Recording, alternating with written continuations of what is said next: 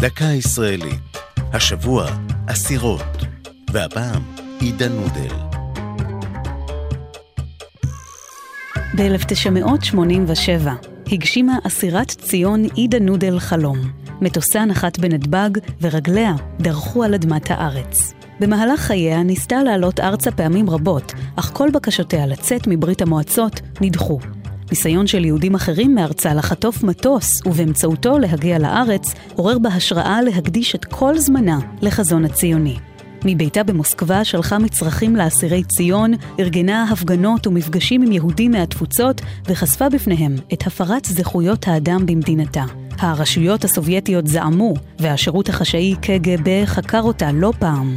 בשנת 78, בצעד נואש, מצווה נודל במרפסת ביתה והתחננה לשלטונות שיאפשרו לה לעלות, אך אלה זעמו על המפגן הפומבי, ושלחו אותה לארבע שנות גלות בסיביר. תנאי מאסרה היו קשים מנשוא, והם תועדו בסרטון שנשלח למערב. כך זכתה לתמיכה רבה בעולם, בין היתר מצד נשיא ארצות הברית בעת ההיא, רונלד רייגן, ומרגרט תאצ'ר, ראש ממשלת בריטניה. עידה נודל, שהייתה אחת מכ-450 אסירות ציון, הלכה לעולמה בשנה שעברה בגיל 90. זו הייתה דקה ישראלית על אסירות ועידה נודל. כתבה אור זוהי סולומוני.